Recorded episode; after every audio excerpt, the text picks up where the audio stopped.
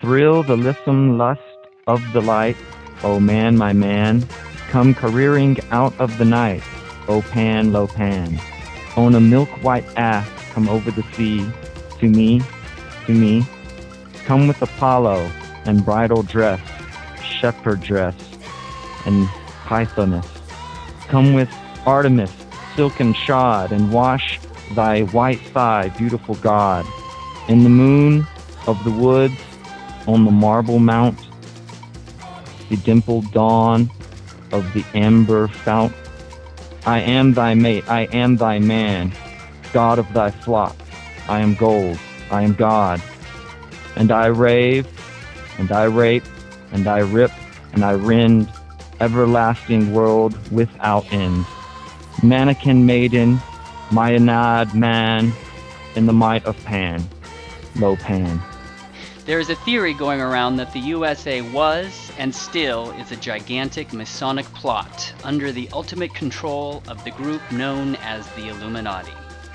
It is difficult to look for long at the strange single eye crowning the pyramid which is found on every dollar bill and not begin to believe the story a little. Too many anarchists in the 19th century Europe were Masons for it to be pure chance.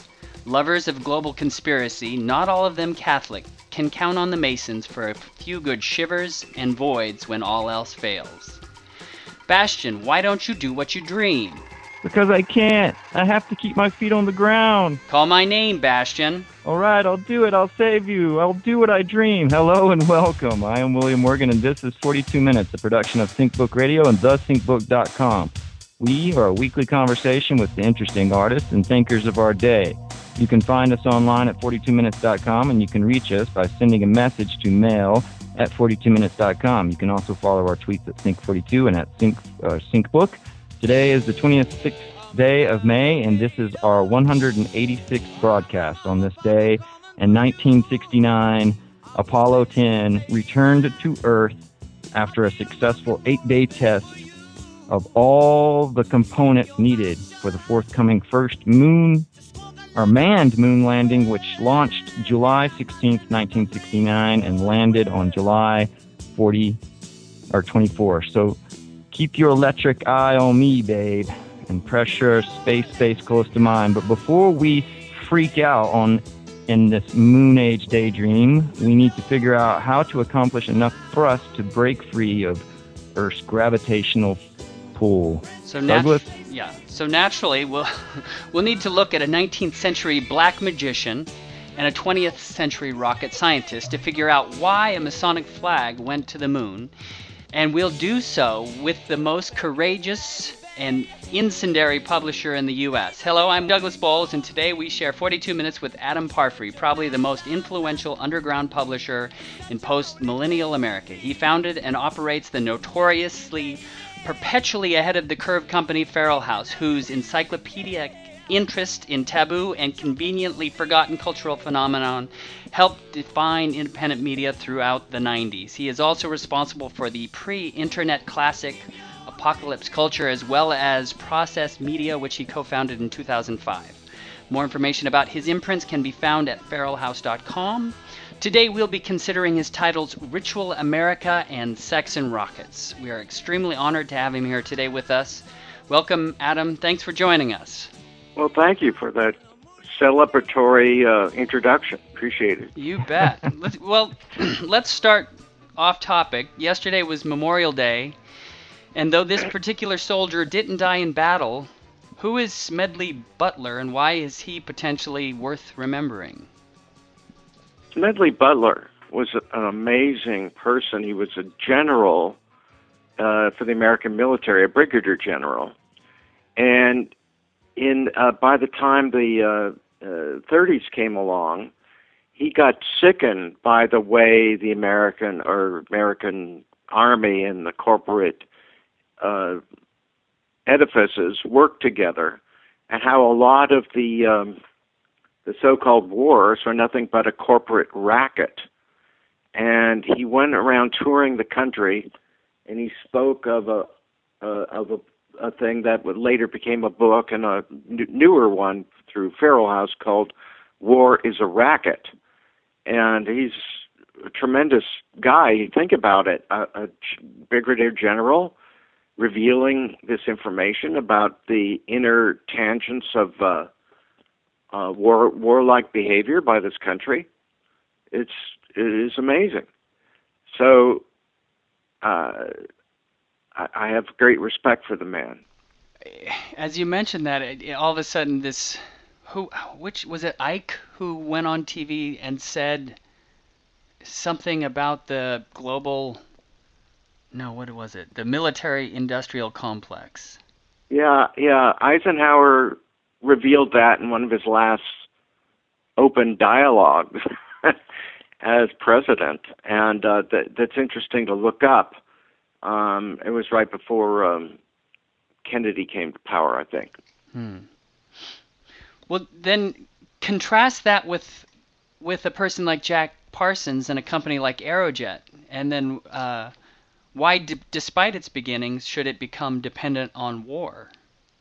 Well, that's where the money is, obviously.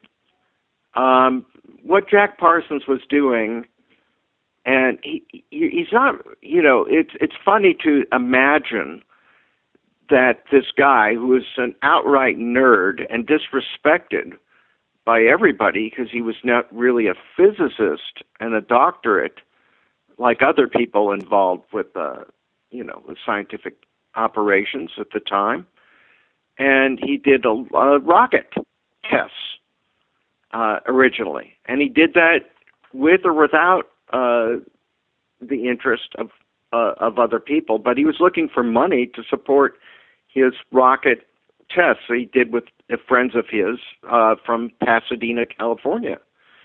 And um, so the fact that he got through and was able to start up this uh, jet propulsion laboratory thing with uh, friends of his and this guy named Theodore von Karman, this Hungarian physicist and teacher at Caltech, uh, is a pretty extraordinary thing because it's sort of like saying that some small time nerd from some godforsaken area of the United States started the CIA. It had that much impact. well, that's what's so fascinating about Jack Parsons to me is that if you took all his personal life away and just focused in on what he accomplished, it, he's an interesting character and, and would make a great, you know, star of a film of you know some kind. But then if you if you let the other stuff into it, I mean, so what what is the other stuff that I'm talking about? Well, his interest in the occult and, and science fiction novels as well, and um, so he got involved uh, eventually uh, with Aleister Crowley and Aleister Crowley's ideas and invocations for the Antichrist to uh, take over. And well, for Crowley, the Antichrist was a was a good thing, not a bad thing. So you have to turn your head around and look at what the idea is there.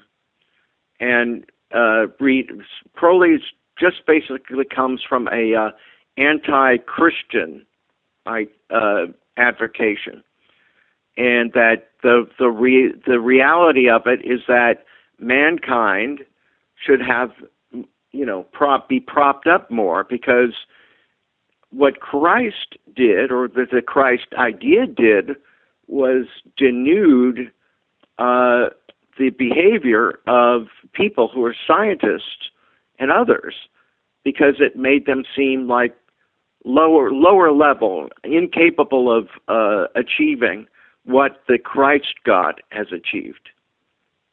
So it's basically, in some way, um, a promotion of atheist reality, but they did believe in other things, and uh, so you can't really call them an actual atheist. But that's what it is. It's it's a promotion of science above the Christian God. One of the fascinating things to me about both Crowley and Jack Parsons were they have this deep interest in in like the in world, the occult, but then they manifest such outward big grand reality. So Crowley was a mountain climber, and then Parsons was a rocketeer. Have you ever made a connection about that? A connection between being a rocketeer and a mountain climber? Um, well, it's really that you're. It was a personal achievement, and personal uh, successes come above uh, sitting in church and reading uh, the Old and New Testament. With The idea that they both wanted to get higher. Oh, I get your connection, Douglas. Higher in every way through drugs, through ritualism, through unorthodox uh, scientific explorations, through personal achievements in mountain climbing and other things. Uh, that's the idea. Yeah. That reach into the infinite or into the outer space for a higher. It's kind of like they're trying to get their own connection to God outside of the, you know, common consensus Christian mentality of the time. That's very true. That also the interest in science fiction or exploration into literature in terms of uh, uh, breaking through the restrictions of the uh, of the Christian idea, and uh, it was a science fiction idea to do exploring space or missions to Mars or the Moon. That that wasn't believed as being a legitimate what, thing to explore at all. It was just some fantasy, and that Jack Parsons uh, achieved it, getting uh, uh, exploring the kind of explosive or dynamite or uh, dynamite type thing, or a, uh, to be able to blast a ship above the Earth's gravitational field. That was thought as being total nonsense, even by most scientists. When did it stop ceasing being nonsense? When did they stop laughing at the idea? Well, when he did it successfully. And is that when the military came to him and said, "Hey, we like what you're doing here"? No, no, he didn't actually achieve that until he got some backing from Theodore von Karman and his uh, Caltech uh, people. But he he showed that he was able to do all, quite a bit, so that's why they backed it. So let's talk about the Babylon workings a little bit. Could you describe exactly what that entailed? Well, the, it was a ritual uh, through, you know, oaths and ideas uh, put forward by Aleister Crowley, the sat- satanic. If you call him a Satanist, the Thelemites are people who follow Aleister Crowley uh, object to that idea. But in any case, um, it's a Crowleyan idea uh, of uh, bringing forth a person who is like the archetype or icon of this new idea of breaking through the Christian, uh, you know, stalling man's uh, projection into space, or or the idea of, uh, un, you know, so they simply it's getting beyond the Christian concept and by invoking and praying to uh, uh, an anarchist or antichrist or a beast, uh, as discussed by the Book of Revelation. And I read that Parsons would. So at the beginning, Will read from the hymn to Pan. Yeah. And that was something that Jack Parsons would recite before he would do rocket tests. Is that true? Yes, it yeah, yeah, and he claimed that it really helped every test he did to succeed. But that's what happened. He was the the thing you were reading at the beginning. He, Jack Parsons was invoking at every single rocket test he did. But then also was there almost this mystique around Parsons as if he was kind of this so one of the interesting things that I found out was that his birthday or so there's a lot of strange coincidences in the book Sex and Rockets talking about young John Whiteside Parsons around his birthday, hmm and that he invoked Satan when he was 13. Could could you talk a little bit about that? Well, he he lived in a pretty mystical area in Pasadena, actually, as a kid, and there was a a bridge that was built uh, when he was around seven years old. It was called Suicide Bridge, and uh, and then there was uh, other things. He was, you know, what every child does, and it's a childlike ideas that aren't taken seriously. But he went forward with them and um, broke through the ter- territory of restriction on that. And he also climbed into caves in uh, around Pasadena that were old Indian uh, grounds of uh, worship grounds there, the American Indians, Native Americans.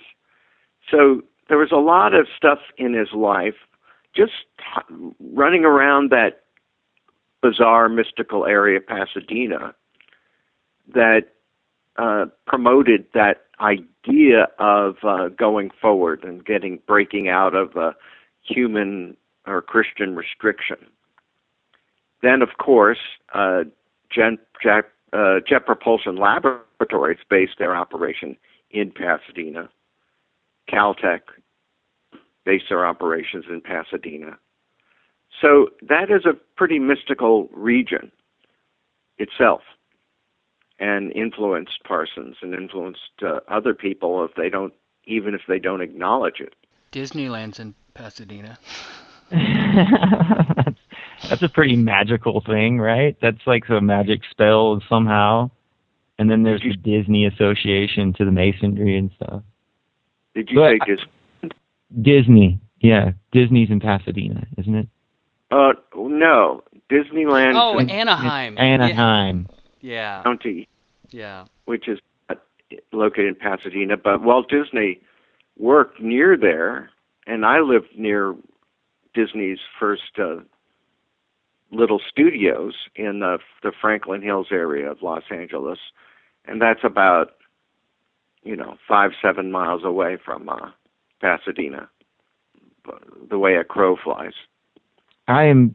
My mind is going crazy now because a bunch of connections just got put together here, especially with okay. So there's the reference of Crowley with the Moon Child, but it's hinting on leaving Earth in some way. Um, then there's the whole sci-fi Parsons thing, the rockets thing. Then there's the whole L. Ron Hubbard thing, and there's all of this like um, intelligence association to this. There's the CIA involved, espi- espionage is involved, and it just it just boggles my mind. I can't decide on which is crazier, like fact or fiction. Could we, could yeah, we well, it has that uh, effect, doesn't it? Now, th- that time the CIA wasn't formed in the 30s. It was the OSS at that time. ah, yes, you're right. And then, but, uh, yeah, all these aspects are uh, gather in this one story. It, it is quite quite amazing uh, piece of American history. I remember when Sex and Rockets put out, we were very scrupulous about having the science correct in the book and all that, and also the occultism, scrupulous about that too. So there are two worlds, the science world and the occult world, intersecting and banging against each other. And people from uh, both scenes, like uh, we, there was a lot of uh, heavy hatred coming from the science community.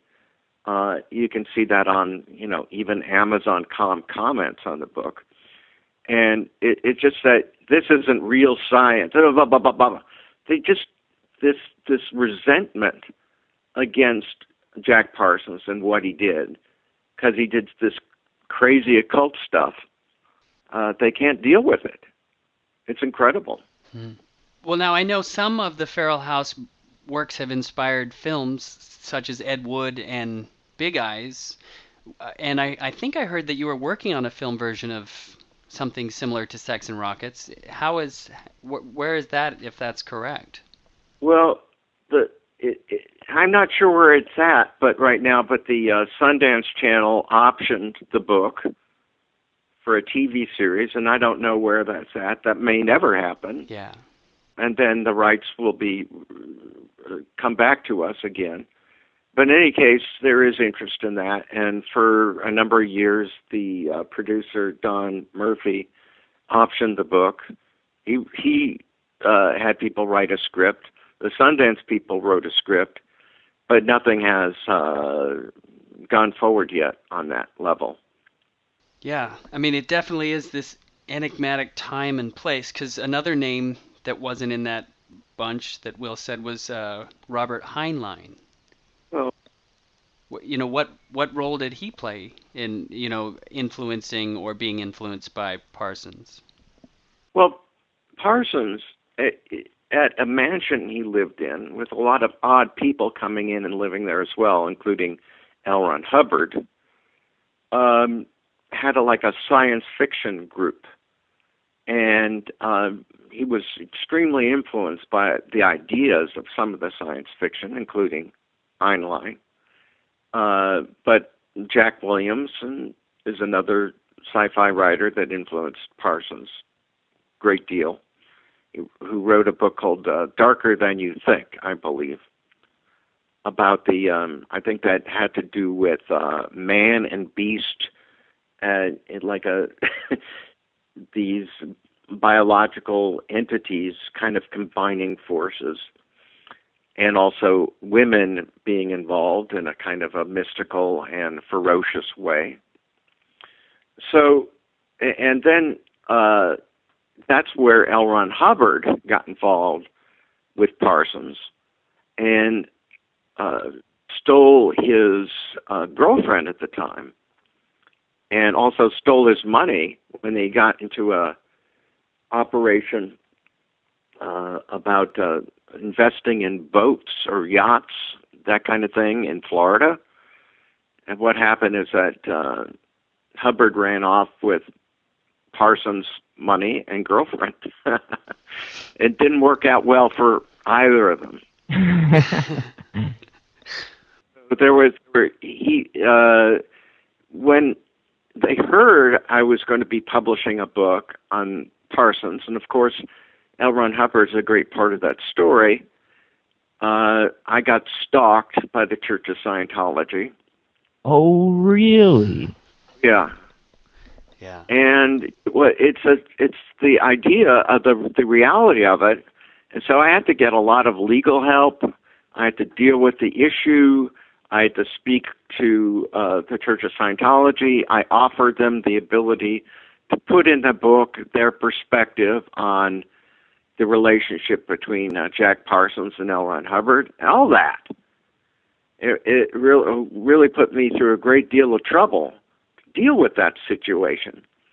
Um, the more recent book on the Church of Scientology that was made into that documentary uh, the book by Lawrence Wright, it, it uh, credits uh, Sex and Rockets as being source material uh, for their, a lot of that stuff about uh, early days of Hubbard. Hmm. So, I, I, it, there were uh, there was another book, a biography called Blue Faced Messiah, that had some of that information in it, but not all of it for sure and so other people have also done that uh, research and published that. But Sex and Rockets was really a, a big force because it got a lot of uh, reviews in, the, in in newspapers and magazines at the time about that situation with Hubbard and Parsons. Well, now, Sex and Rockets is written by a gentleman named John Carter, which is kind of That's humorous. Student yeah, humorous. But could you talk? I mean, say as much as you can about you know, that pseudonym and you know the Who situation. is this mysterious figure? I, I think John Carter is Edgar Rice Burroughs uh, type reference. Right. Yeah. So that's you know early sci-fi adventure novels but the um, John Carter is another man who, at the time, lived in Texas, and he worked for uh, the government, and he was concerned that he would uh, harm his job if he came out in this proper name as the writer of this book. So I agreed to, use, to for him to use a pseudonym. Also, the writer Robert Anton Wilson, who you might know, yeah, that great man. Big fan. He wrote the production for the book, and he, you know, uh, so we all got to talking about Parsons, and it was very interesting to him and to us. So we had a connection there.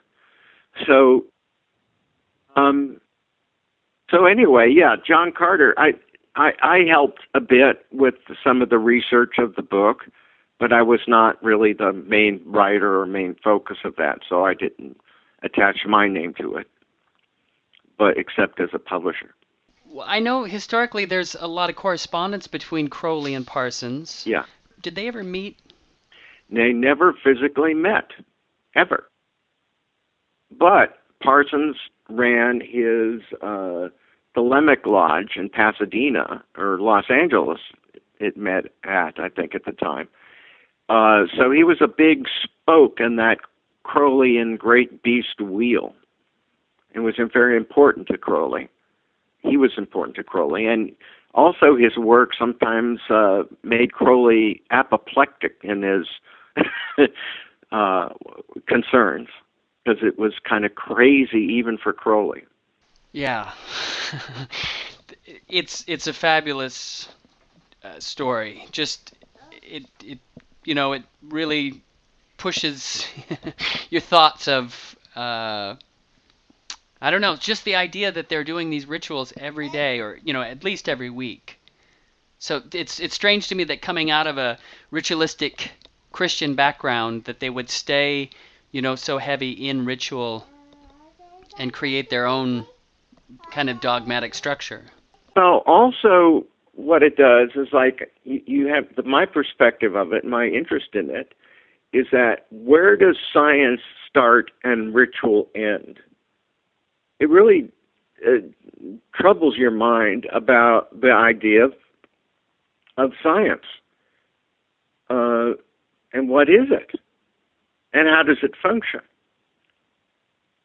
And you know, science is all about like the an atheistic idea that it's nothing to do with any mystical concept at all. Eh, but you have to reflect on that and ask yourself, is that absolutely the truth in every way? I just find it amusing when anybody talks about the occult and the mainstream consensus. It's like, well, that's not rocket science, but in this case, it actually was. You know what I mean? Yeah, absolutely. It was the center of it. it wouldn't have happened. You wouldn't have had, uh, you know, rockets going above that Earth's gravitational field without Parsons' discovery of a type of solid fuel that's still used. You know, there's a multitude of websites nowadays on the alternative circuit that analyze patches and stuff of NASA and just decode all the occult symbolism. Do you do you think that it's still live and well in in the in the space industry? I can't speak of that because I don't really know. I just know that this uh, beginning of it was involved through Parsons. And even von Karman, uh, the Hungarian, there's, there's, a stamp on about him. He was in aeronautics early on the 40s, 30s, 50s. Uh, he believed in the golem from the Jewish point of view. He says his his relatives in the past created a golem. So there's mystical aspects to it all over the place. Fascinating. And then in that, so it's it's hard because I'm trying to separate out separate out. You have an individual who's part of this larger organization, such as the OTO and the AA, but then these are kind of somewhat outgrowths of Masonic type organizations. But then another book that Feral House brought out in 2012 is this Ritual America, which is just an encyclopedia of all the different American institutions and the kind of just ephemera that they produce. Well, more, you know, the, what I saw in the, the Masonic, and the reason I did this book uh, and wrote it with the help of Craig Heimbichner was that, he, you know, how much did Freemasonry affect the United States? Well, the Revolutionary War would not have been won against the British if it were not for Freemasonry and the connections to the French aspect of Freemasonry. That's the start. Then, as time went on, um, you know, you would see how FDR would have this Masonic implements and the cornerstone, the idea of the cornerstone of a building, that's a Freemasonic idea, and the cornerstone of a building, like uh, you, you, there are images in the book throughout the book of uh, government entities laying cornerstones with uh, Masonic implements. and, you know, so you can see it on the corner of buildings in Washington, D.C. and all over the place. Even the way Washington, D.C. was laid out and designed was Masonic. It, so uh, even the game of baseball is a Masonic idea. And, and the way uh, baseball diamond is, and all that stuff. So it, it, it is uh, throughout America, it was basically a networking uh, thing. People would get jobs and all that. They may not have been so mystical about it, but they joined this organization, this mystical organization, actually, Freemasonry, to, to so that they could work. Also, another thing that Freemasonry did and Freemasonic-like organizations did, you didn't have to belong to Freemasonry. You could be belong to the Odd Fellows or the Woodmen and there were hundreds of these types of organizations who were Masonic like. And that was America. Yeah. You know, that was our country, and it was implicitly involved. And, you know, these Freemasonic like organizations did things like um, burial services. And uh, that's why in a graveyard, particularly graveyards, you would see things, uh, gravestones from the 50s and be, before that, you would see uh, Masonic markers or the Woodman markers or odd Oddfellow markers, all sorts of things. And you go, what is that? Those are fraternal organizations that took care of the family. There was no like welfare or social security at the time. And oh. the, but the Freemasonic organization took that part. Also, Freemasonry is not just evil or, or they're weird, but it's not evil necessarily, I think, because they started um, the idea of, of schooling and really pu- public schooling and not through, you know, Christian schools or Catholic schooling or that kind of thing. They did it like it was non it, unrelated to a religious organization per se. And that was due to Freemasonry. Well, here's a funny anecdote. So, uh, in Boise, where I live, there's this annual concert called Treefort, and one of the venues, because it's in the right part of town, is the El Korah Shrine. And so once a year, the whole town goes into the El Korah Shrine, which is this beautiful historical building, and then it kind of opens up that world to us, which is so fascinating because it's a mix of, uh, you know, sounds like there's. Uh, there's kind of a what am I trying to say Muslim because it's there's Arabic influence in the the symbols and stuff. But what's so fascinating is so here's this fraternal organization where the youngest member is like in his 90s. Was this a moment of time that's kind of gone, or do you see, you know, what's what's on the horizon for fraternal organizations?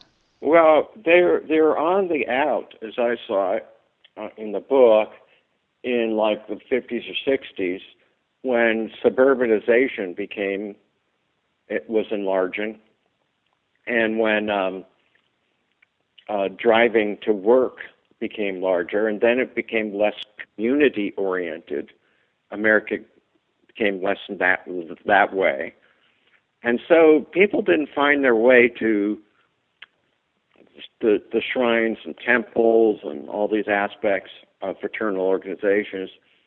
That was more important to them in the past. Also, um, people became uh, a little wealthier, so they could avoid things or uh, afford things uh, like funerals. yeah. You know, I, I, that was a, such a big deal earlier.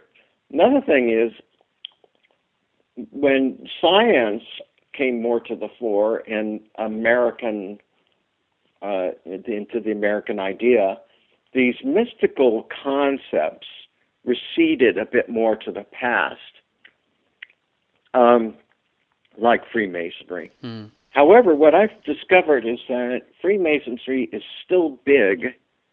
It's biggest these days, I think. And uh, the military, also with police. It's just an or- or- organization, a like-minded, uh, pal together type of organization.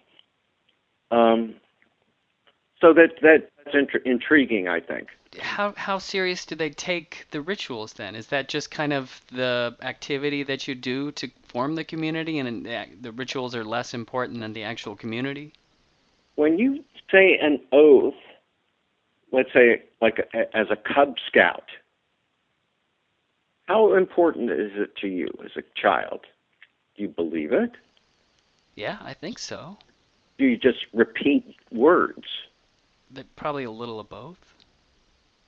Yeah, I mean it's it's hard not to say things and not believe it on some level, yeah. of course. But how important is it to people? You just have to. I don't know. I think it's important to some people, unimportant to others. I don't know. So what but you're the, getting at is we have no idea what we just did when we recited the hymn of Pan. we don't know what we just did to ourselves. Oh, you butchered it. It doesn't matter. right. yeah, if so you don't mean- do it right, then it's meaningless. Okay. Well, good. Then I feel at ease now that I can't do anything right. So, we've been I mean, talking about enigmatic lineage. Let's well, ta- we're we're running out of time though, so we've got to talk about Feral House, and I, I'm very interested on how this all started. How did Feral House start? Yes, sir. What was its inception? Well, um, earlier in the early '80s, I had worked at the Strand Bookstore as a, a slob who carried books around and I had a book business. I would like I would dig throwaways out from Goodwill, and I'd find really interesting books. They only kept the crappy books for their stores. and, uh, then, um, so I, I started learning about the business itself, and then more than that, I I knew that you know, as I saw the industry or business at the time, that the big books for them were uh, uh, celebrity cookbooks or meaningless babble, and I it, that got me angry because I know uh, this is a big thing to do is to put out books that discuss uh, things that are not usually discussed in the the meaningless drivel of the morning newspaper, which were much bigger at the time than now. So um, that was important to me to find things of fascination that were ignored, and and they were important too. So that's what started me with uh, Feral House. Also, I had a company. I co-published a company called Amok Press. Before that, we did about ten books, and they were. Uh, that's when that book Apocalypse Culture was first published, and other books about, you know, hobo literature and other things that became more popular now in, in time. So that that's what I like to do. Books that have impact and interest and are ignored otherwise. Let's talk about apocalypse culture. What is that book about and who killed Wilhelm Reich? um, well, Apocalypse, you know, that that was a compilation that uh, got people going because it had some stuff you would just would not put in a book. It was too hard, too weird, too you know. Wilhelm Reich was is another scientist uh, like Parsons who did things that are particularly later in his career disqualified as being actual science because it was too mystical in a way. So it it you know so Wilhelm Reich into that world of uh, uh, uh, of science and mysticism a bit, and um, flying saucers and stuff like that. And so that was all part of that scene. And I just wanted to discuss the parts of America that we that are actually happening and occurring, but ignored or dispatched as irrelevant. That was apocalypse culture. And it's interesting. So I was speaking about enigmatic lineage, and as I was preparing for this show, I realized how you've touched a lot of really different interesting pockets. And so, you know, you'll appear on this punk rock podcast over here, and then with these military guys over here. Oh, and then here you are with Marc Maron, you know, in 2013, and you realize what an influence apocalypse culture had on him. Mm-hmm. And then it kind of, you, you know, you can see these different little tendrils, like Thomas Pynchon or Paul Thomas Anderson, are, you know, touching similar things.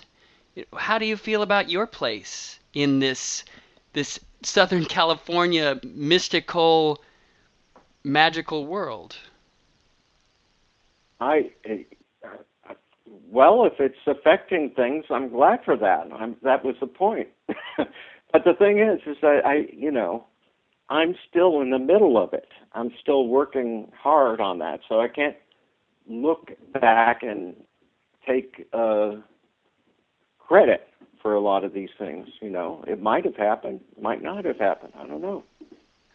Well, that was 42 minutes. Thank you for sharing it with us. You've been listening to Adam Parfrey on SyncBook Radio, a production of thesyncbook.com. Information about the work of Mr. Parfrey can be found on his website, feralhouse.com. For more information about the SyncBook, our guests, to check out past shows, or to subscribe to the podcast via iTunes, Please be sure and visit our website at 42minutes.com. If you like this podcast and would like more, consider becoming a member. Some of the membership benefits include full access to the complete audio archive, discounts on books, behind the scenes scripts, bonus audio and video, as well as monthly online hangouts with the hosts. All this and more can be found at thesyncbook.com slash membership. Thanks so much, and he doesn't understand that he's the one who has the power to stop it. He simply can't imagine that one little boy can be that important.